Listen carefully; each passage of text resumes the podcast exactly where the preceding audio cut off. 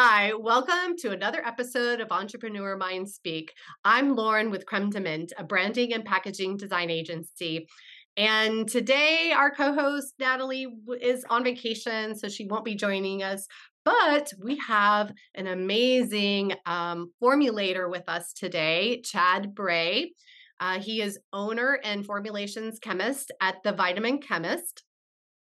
With a bio with a biochemistry degree from California State, Chad's career has spanned prestigious roles at Amgen, Baxter, and NuSil Technology. After running two vitamin stores in Los Angeles and his two decades of experience as a chemist, he moved into technology consulting for nutritional supplement companies and has now formulated hundreds of dietary supplements. Thank you, Chad, for being here today. We are so excited to have you. Thanks for having me. I would love to hear a little bit more about you and what is the formulation process? Like, can you describe that for me? So the formulation process is uh, a huge, uh, would be a huge explanation because there's tons of stuff involved. But if I were to take a, a, a very long zoom back eagle's eye view of the entire process, you can almost kind of break it down into three phases. The phase one would be the uh, ideation phase, which is basically you're taking your the idea you have in your head for a new product and, and putting it down on paper in a formula. Phase two would be the R&D phase, research and development, where you're basically taking your idea that's on paper and creating an actual product uh, in a sample form to see if it actually works. And then phase three would be uh, manufacturing, which is taking the the R&D sample that you've made and just basically scaling it up to you know a thousand samples, ten thousand samples, a hundred thousand samples. So lots involved, but the entire process, um, like I said, zooming back as far as you can, kind of looks like those three basic steps. Great. And so as an entrepreneur with an idea for a new product, like what are the steps I could expect when working with a formulator? And when an entrepreneur approaches you with an idea, what do you need from them to get started? Basically, to be as clear and detailed as possible, because a client will come to me with an idea, and that idea is kind of locked away in their head. So if someone comes to me and says, "Oh, I want to create a a weight loss, um, you know, um, nootropic uh, blood pressure lowering supplement. They have a certain idea in their head that they've kind of you know, you know noodled around for a while, and I have no idea what that is. So if they were to come to me and say, "I want, I want my product to do this, and I'd like to have this, this, and this in it. I don't want any of these things. I want it to taste like this, as much detail as possible." That uh, is probably one of the most important things that I would need to get the idea out of their head onto paper and then create an actual product out of it. What would you say is the most common misconception about your job that you would like people to understand before they approach you? There's uh, misconceptions, but not as it's not very common. So I'm first and foremost a um, a formulations chemist. So I do formulations. So I take your idea and make it into you know the appropriate dosages, the ingredients that should be in there, and, and form factors, and uh, create a theoretical product. Um, because I've been in the business for so long, I can help them, you know, kind of uh, hold their hand each step of the way from, you know, through all three of those phases. But a misconception is um, I'm not everything. I don't know everything about this industry. I don't, you know, as far as um, legal aspects goes, I can only get you so far as far as uh, you know um, regulations and compliance guidelines. I would always refer them to um, an FDA attorney. Um, and also, I'm not the expert in sales and marketing in this industry. So a lot of people will say, okay, how do I market my product? And I tell them I would probably have to refer you to someone else. But all the other aspects I help them with. So that would probably be one of the main misconceptions, but it's not very common. I don't get that a whole lot. I can totally relate on the FDA attorney piece because I also like I know enough to be dangerous, but I don't know all the little details. Um, a lot of times I'll work with clients and they will, you know, they'll show it to an attorney they'll send it back to me and say oh these last little tweaks need to be made so i've learned enough over the years what it i what i have seen it should be but again you and i are not attorneys so we don't know all the little tiny pieces that um, that the attorneys may know right so sometimes when my clients do have those questions or issues i immediately refer them to my fda attorney that i work with and that they usually take care of that so I know I know enough to not step into that realm, um, if because that can be dangerous. You can make some big. Completely agree. So, what is important to you when you're looking for suppliers for raw materials? Okay, so when you say suppliers for raw materials, do you mean the actual ingredient, uh, ingredients sourcing those, or do you mean manufacturer?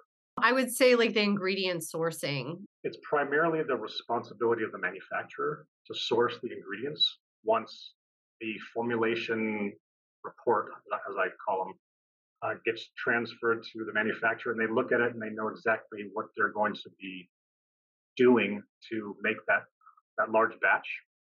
However, there might sometimes the manufacturers they, they say, okay, well, out of these 12 ingredients, we can source 10 of them. But these two over here might be a problem because either A, we just can't get it, or B, um, it's in Uganda and it's going to take six weeks to get here. So in those cases, I do have a couple of raw material suppliers that I work with that I just make a phone call and say, hey, can you send me X kilograms of this ingredient? And they just ship it straight to the facility manufacturer. Where do you source the ingredients to create the samples that you create before they go to the manufacturer? I do provide that service, but I don't always prepare the R&D samples for clients. So at, at my place, I do um, liquid and powder samples. Mm-hmm. Um, I don't do capsules, tablets, gummies, uh, or other kind of crazy form factors. But if if and when I do uh, prepare R&D samples for the client, um, I typically just get them online at different sites or one of my raw material suppliers if they can sell them in small amounts. So I think kind of going back to your original question about sourcing raw materials, there's kind of a misconception um, or a kind of a, a, a negative connotation about getting your ingredients from China. The fact is that maybe about 80 plus percent of all the raw material ingredients that are actually in the US that are used to manufacture supplements ultimately originate from China. So that's not a, a bad or a good thing, but that's just where the majority comes from. Now, just like any country, there are bad and good manufacturing facilities for raw materials. Same thing with China. The raw material suppliers that I work with know to get their stuff from the good facilities in China. Um, but originally, that's where they that's where they're sourced from. They get here in the states, and they're kind of warehoused in different parts of the United States. And then when we source them, that's where they come from. But that's not where they originated from. So always make sure you have a C of A certificate of analysis when you get any raw materials from a vendor. Um, and I like to use ones that I've worked with in the past and they're trustworthy and I, I know. So I know I'm not getting some wacky expired product or something contaminated. For myself, I'm curious like if they like how do you know which ones are trustworthy? And how do you like is it possible to take that analysis or take like the part of your product and send it to a third party to make sure that there aren't any things in it. Um, what are your thoughts around that? So a lot of times people just kind of trust the C of A that they get. But if you're extra paranoid, I guess you could take that and have it analyzed at a, a neutral third party. Typically, yeah. it's not done because time is money and money is money and it costs money to do that. So people just kind of go off of faith that the C of A is accurate and, and true. Yeah, I guess you just have to hope hope that it is. and like you, you know, you go to a restaurant and the food comes out to you, you just just eat it. You don't go back there and watch them make the food. You just kind of trust they're doing their job, I guess. Right, but I guess like with restaurants, they do have inspection like inspectors come in and inspect the facility and say like this is an a grade or whatever right is there mm-hmm. something like that also um, for these uh, raw material manufacturers? There is, um, but more well, not more importantly, just as important, they have that with actual manufacturing facilities. There are certifications that must be in place at a manufacturing facility for what I would suggest anyone having their stuff made at, but especially me, I have pretty high standards on what manufacturers that I would send my clients to uh, to be able to trust that you're getting a, a good quality, clean product that actually has in the product what it says on the label. So tell me, um, how do you preserve your supplement products? Do you do you do that piece or is that something that the manufacturer does like to ensure the safety and stability of the product? Yeah, that's the sole responsibility of the manufacturer. I said I'll formulate the idea uh-huh. and I'll do the R&D samples, which sometimes may or may not require preservatives. Um, but in the formulation report that I put together, I'll put suggested preservatives according to what the client wants. The client wants preservatives or no preservatives, or they have to have preservatives, they have to have natural, or they're okay with synthetic, then I'll put that in the report. Um, the type of preservatives out there, it just depends. If you're doing, it depends on the form factor. If you're doing a liquid in a glass bottle, let's say, for instance, an RTD, then the manufacturer would be the ones responsible to communicate with the client, but find, determine how they're going to prevent that material from growing mold or bacteria uh, or discoloring. Um, like for example, they'll you're doing liquid in a in a glass bottle or something equivalent. They'll do a hot fill to make sure there's no bacteria or live bacteria present. They can do um, natural or synthetic preservatives. Um, you know, synthetic being either potassium sorbate or you know sodium benzoate, or the natural route. Sometimes I've suggested uh, grapefruit seed extract in certain amounts, the natural preservative. Um, you can lower the pH of the resultant product uh, through citric acid or other, other mildly weak or strong acids. Uh, keep the pH between 3 and 3.5 or so to inhibit bacterial growth. So a number of things you can do. I just make the suggestions, but the manufacturer is responsible for for having those preservatives in there and determining a uh, shelf life or expiration date. Have you done any like performance testing or anything so that people can make specific claims? Yes, but not to make claims. So I've done enhanced uh, stability testing studies, but that's solely for the information of the client. You can't make any claims off of it. It's not a uh, uh, it's not an official, you know, certified, validated uh, test method. That's the responsibility of the manufacturer. Mm-hmm. What do you see is like the most common pitfall when people come to you to develop their product? Usually happens in the the R&D phase. So the ideation phase, um, you know, putting your idea on paper, that's kind of the easy part, and that's just kind of talking back and forth with the client, uh, having a theoretical on paper formula. And ha- once the R&D phase is finished and you have the sample, that the client says, okay, this is it. This is exactly what I want. Getting that scaled up to manufacturing, usually there's not a whole lot of complications. There might be some roadblocks um, and some troubleshootings involved, but not too much. Usually, all that happens in the R&D phase. So you have what is possible and expected theoretically on paper doesn't automatically mean it's going to translate to real life, and you find that out during the sample prep. So, an example would be, let's say a client wants a detox formula, and they want that in liquid form, and I want it to taste like um, raspberry lemonade. And I want, you know, X, Y, and Z ingredients in there. So we say, okay, well, this should work according to these dosages. Um, you know, I'll go ahead and do the R&D. I'll write up a design of experiment. Uh, theoretically, if we add this, this, and this at this mix speed, at this temperature, it should work. You should have a delicious tasting product. So you do that, and five of the six ingredients mix just nicely in the blend. It tastes wonderful, but that one ingredient is a real stinker and it doesn't want to dissolve, or it makes the your liquid taste bad. or it discolors over time or whatever. So now you got to go back and figure out why. And sometimes you can do 15 different trial runs and it still won't cooperate. So now the R&D phase is taking longer than it should. Clients get a little irritated and impatient. Oh, why isn't this working?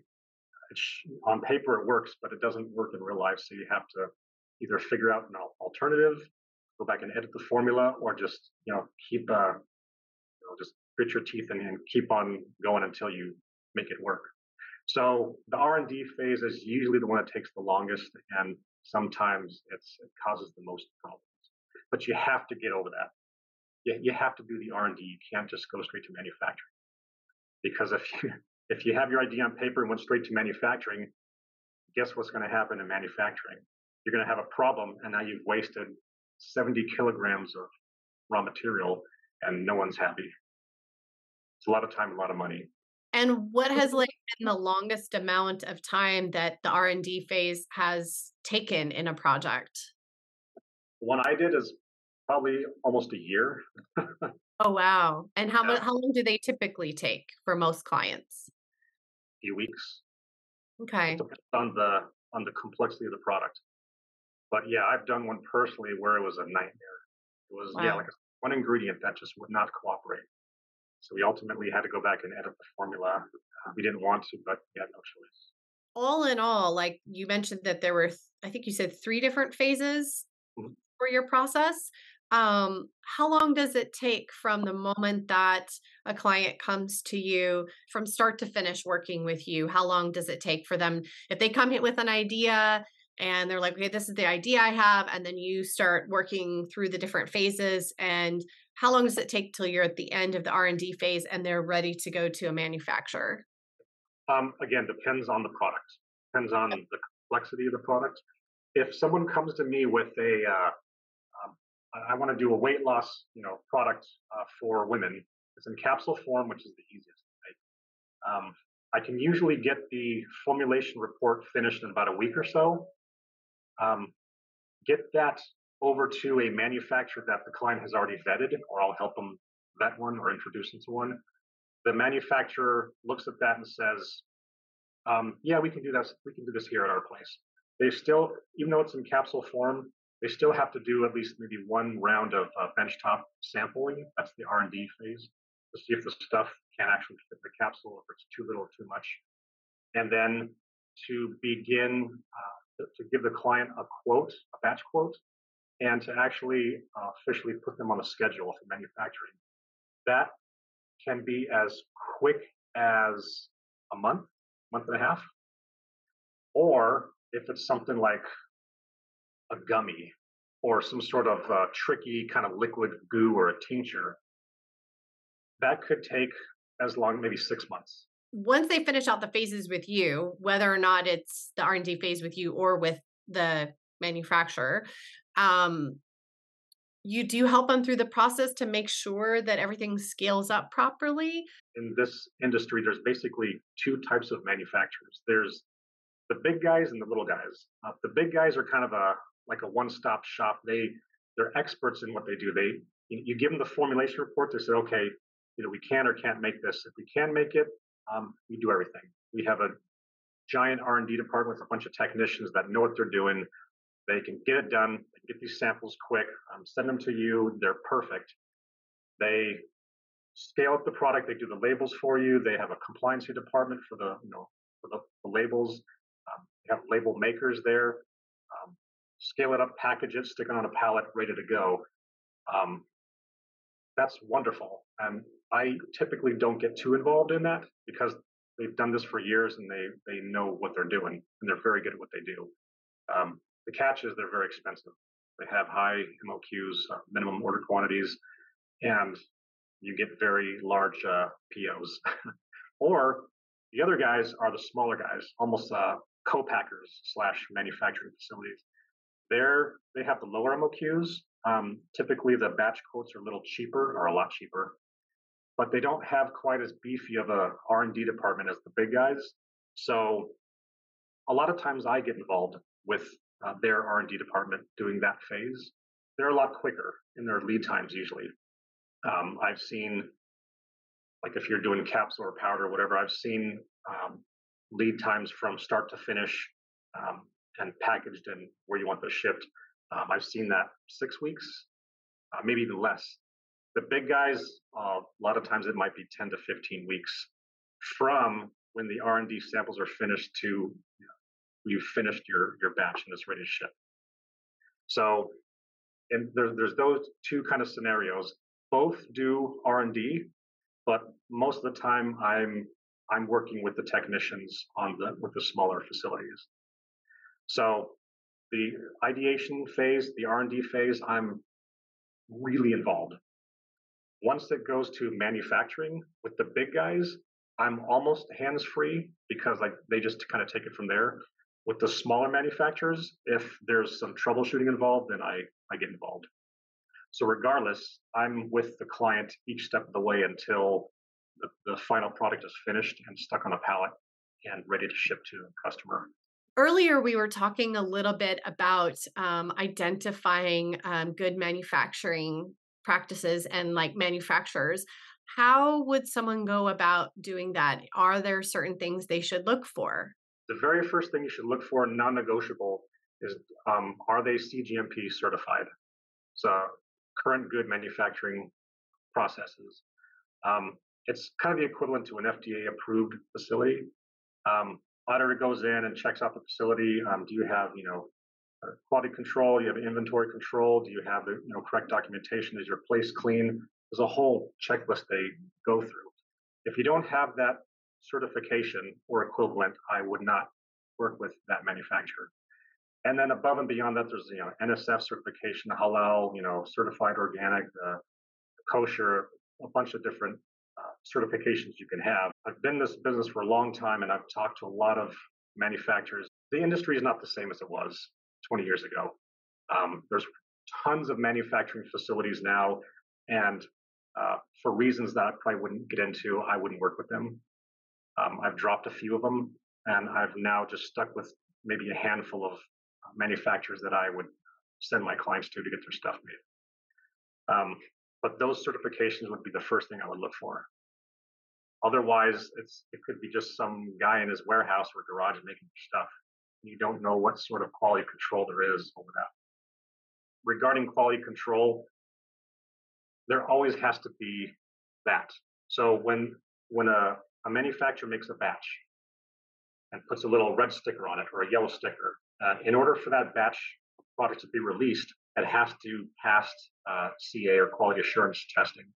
And the minimum for that is uh, and heavy metal. You know, it can't have a, it can't exceed a certain, you know, colony count for bacteria. It can't have, it can't exceed a certain amount of, uh, you know, mercury, lead, cadmium, arsenic. Above and beyond that, there is typically um, a a quant and qual uh, third party assay on those uh, basically saying, okay, you got a list of 12 ingredients in here. We're going to take one of those ingredients. We're going to see that it's actually in there, and then how much. That it has to have a certain standard deviation. If you're claiming 13 milligrams, whatever, it has to be, you know, plus or minus 10% or something. That's minimum. Depending on who your customer is, if it's just direct to customer, selling off the website, then you'd want to have that bare minimum um, batch testing and have that on your C of A. If you're selling your product to Walgreens or CVS or something, a whole different um, set of standards on what those uh, QA testing parameters are. So, a manufacturer that does in-house testing is not necessarily a bad thing, um, but you know it's kind of unbiased when they have it third-party tested. Manufacturers don't really like to do that because it takes time and it costs money. But I would definitely look for that in a good manufacturer. Someone who takes samples of their batches and has it sent out to have it third party tested for quality. So some manufacturers will will talk about that on their website saying like oh we have third party batch testing is that what they would look for you would have to call the sales rep who you'd be working with and ask them those questions is there anything else that people should look for when they're choosing to work with a manufacturer yeah, communication. because you can have the greatest manufacturing facility. Um, with the most with the greatest reputation, but if their sales reps that you're working with just don't reply to emails or phone calls, then what's the point? You know, go somewhere else. And I've seen a lot of those. Um, you know, you you have a kind of a important question that's time sensitive. You make a phone call, leave a voicemail, or send an email. You don't hear back for three weeks. That's not good business. So communication is huge. I would agree with that. Um, when my mom and I, we had a, a, product business a few years back for makeup, and it was so tough. Like some manufacturers were just not very responsive, and you're like, ah, I need to get this. I need to get this to my potential customers. And if I don't have a good relationship with my manufacturer, then you know I end up losing out on you know my customers because they aren't happy because they haven't received their product, and yeah, it could get really really tricky call four, five, six different manufacturers and get not only price quotes and lead times, but get a feel of who you're working with too. If um, if something doesn't seem right or there's you know red flags going off, um, run while you still can. You don't want to have to do something like that halfway during you know through a batch run, or you've already given your deposit to them for a batch quote. A couple more thoughts that came up when you were talking about that. One is um, Do you provide the formula to your clients so that they can go to different manufacturers? A lot of times, when a client has an idea uh, for a product, they'll go online and they'll look for a, a manufacturer. They'll call the manufacturer, say, "Here's my idea. i have got this, you know, uh, circulation blend, you know, idea. Can you guys? Here's a couple ingredients that I'm thinking. Can you guys make this for me?" They'll say, oh yeah, yeah, sure, we can make it for you. They'll formulate it and they'll do the R and D and everything. They'll quote you for it. But now, guess who owns the formula? Not you. Um, they formulated it. They have. They can lay claim to that. So a lot of clients are going to independent formulators and paying them to formulate it for them.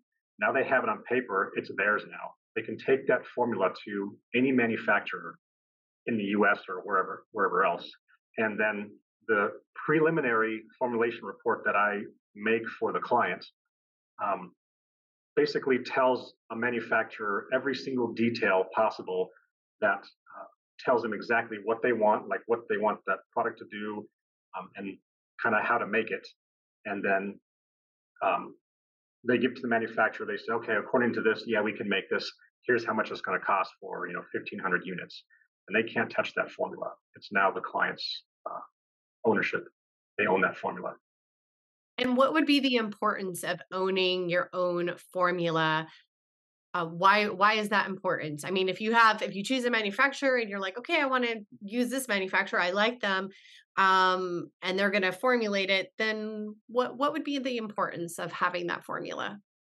Well, what happens if halfway during the R and D process, um, either get in a huge argument, there's, a dispute, and you say, forget it, I'm going to take my business elsewhere. I say, okay, you can go leave, but we're keeping the formula. We formulated it. So now you got to start from scratch and make a whole new uh, formula.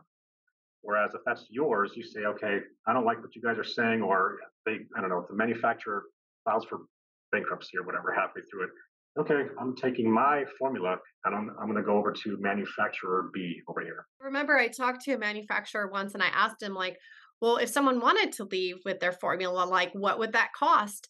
And it was like upwards of like 25,000 or so, like 15 to 25,000 to take your, to get your formula from the manufacturer. And I thought, wow, that's, that's quite expensive.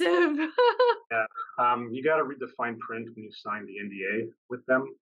Uh, yeah. Just make sure you know what you're uh, stepping into when you sign something or agree to have them make the formula for you. Yeah, and I thought the other thing I thought was interesting was, you know, I'd also heard like, well, they can just reverse formulate it. Like any good chemist can reverse formulate it. But what would be um, the challenges about reverse formulating your product? Because you don't have exact dosage. The formulator has to kind of reinvent the wheel, not knowing exactly how much was in there or, or how they mixed it at what temperatures and uh, other fillers they use or whatever. So it's just a longer process. So you can reverse engineer things, but um, it, it takes a long time because there's a lot of uh, there's a lot of holes, there's a lot of uh, variables that you don't know. If they brought their own formulation to a manufacturer, wouldn't there still be some variables like what you're talking about like how much you heat it up to and all that kind of stuff like that? Won't that be kind of figured out in the r&d phase and will that still become part of their original formula? How does that typically work? When they do the, their own like i said DOE design of experiments and they do all the r&d then from what i understand then yeah they have they have rights to that um, that recipe if you want to call it um, when a when a client goes straight to a manufacturer and have them formulate it and do the R&D, then typically the manufacturer has ownership of at least some part of it. Not maybe not all of it. Um, and that's like I said, that's in the fine print, and a lot of different manufacturers have different terms on that. Um, a previous client of mine, that's what happened to them, and they, the way they had ownership of it is they said, okay, well, I guess you can take this with you if you want to go to another manufacturer. But whenever you scale up that product, either with us or anywhere else, uh, we want uh, you know five percent royalty per unit or something. And that was in the the fine print in the NDA. or they're, they're oh different manufacturers have different contracts. Got to read all the words, every section. Wow, that is really good to know. Very, very important. That's why uh, so many clients are now reaching out to independent formulators to make their formula. They can take it anywhere they want, and then uh, the manufacturers they they can't touch it. Something happens, it's your little insurance policy. So, okay, nice knowing you, but I'm going to go over here now. All those like temperature and all that kind of stuff like that, they're still going to have that piece, right? You won't be able to take that, right? You won't know what that piece is. They usually don't show that to the client. They usually don't show how they did the R&D. They just kind of do it themselves. So if you go somewhere else, another manufacturer is going to have their own way of doing the R&D samples. So the two are totally separate. Okay, so if you were to move over to that other manufacturer with your formula, there would still have to be some R&D at that new place. Always. Yeah, always. Okay. Unless unless some of the manufacturers that I've sent my clients to, um, I know them pretty well, and the clients um, sometimes have me do the R&D samples because the R&D fees with these manufacturers can be pretty big, and um, I do for cheaper at my place. So I'll I'll write the design of experiment, you know, the recipe, and I'll prepare the sample. And some of these manufacturers are okay with taking outside R&D, you know, instructions and just using that to just go straight to scale up. Actually, sounds like the best option for new business owners. A lot of times it is because a lot of clients that come in, they're on a tight budget, so they don't yeah. want to have to spend unnecessarily, you know, money.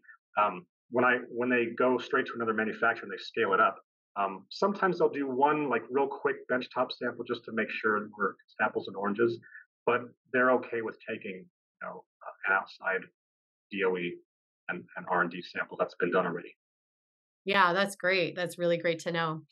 Are there any other things that we haven't covered that would be helpful for new entrepreneurs?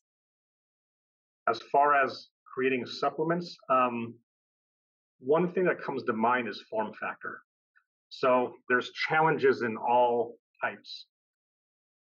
Sometimes a client comes to me and says, "I've got this great idea for a you know brain booster," and I say, "Okay, uh, how's that going to come? What are you thinking? You want tablets, capsules, powders, liquid?" Um, I haven't really thought of that, but um, I was thinking maybe capsules, or you know, I know liquid's good. Uh, gummies are popular. What do you think? Um, there's a lot to consider with that as a general thought, um, capsules and powders are usually the, the, easiest and the cheapest to make a product in. Uh, very little R&D involved, and um, the, the, lead times are usually the quickest. Uh, uh, fewer problems occur. When you start going to, uh, well, capsules and tablets are the simplest. Powders are a little more complicated because now you have to take um, um sweetness and flavor profile into account, a mouthfeel, um, will the stuff mix well? So that R&D usually takes a little longer. Um, tinctures and liquids, um, those are a little bit more complicated because now you have to worry about preservatives and also, you know, uh, mixability and uh, flavor and taste. Um, gummies are usually the hardest. Uh, everybody wants gummies now, but there's so many things that can pose uh, challenges to that. Sometimes a client will come to me and say, I want, I have a gummy idea, and this is going to be for weight loss. And I want, you know, 6,000 milligrams of all these active ingredients in one gummy. And it has to taste good, it has to be vegan and sugar free. Um, that's impossible. So they say, okay, well, let's come as close as you can to that. Um, there's so many things that go into formulating a gummy and making it effective. That's that would be a half an hour discussion right there. But to sum all that up, I would say one of the biggest things is kind of have a have a firm idea of what form factor you want that supplement to be in, and be aware of uh, the potential challenges that come with each one. When you're a, a, a brand new client coming to me, say, I want to make a top quality, really, really, really good quality product, then I make sure I formulate the Optimus Prime of you know formulas to make this stuff effective, and then part B link them up with a really good, reputable manufacturer that I know. I know the owners. I've toured their facilities, and I know they can create you know good quality product and uh, get lots of QA testing. it takes longer and it's more expensive, but in, in the end, you know you have a really solid product. Yeah, I think that's really great advice. Um, well, that wraps up our episode of Entrepreneur Mind Speak. And thank you so much, Chad, for being here today. Um, you are a wealth of information, and we're so happy you joined. Absolutely. Thanks for having me. It was fun.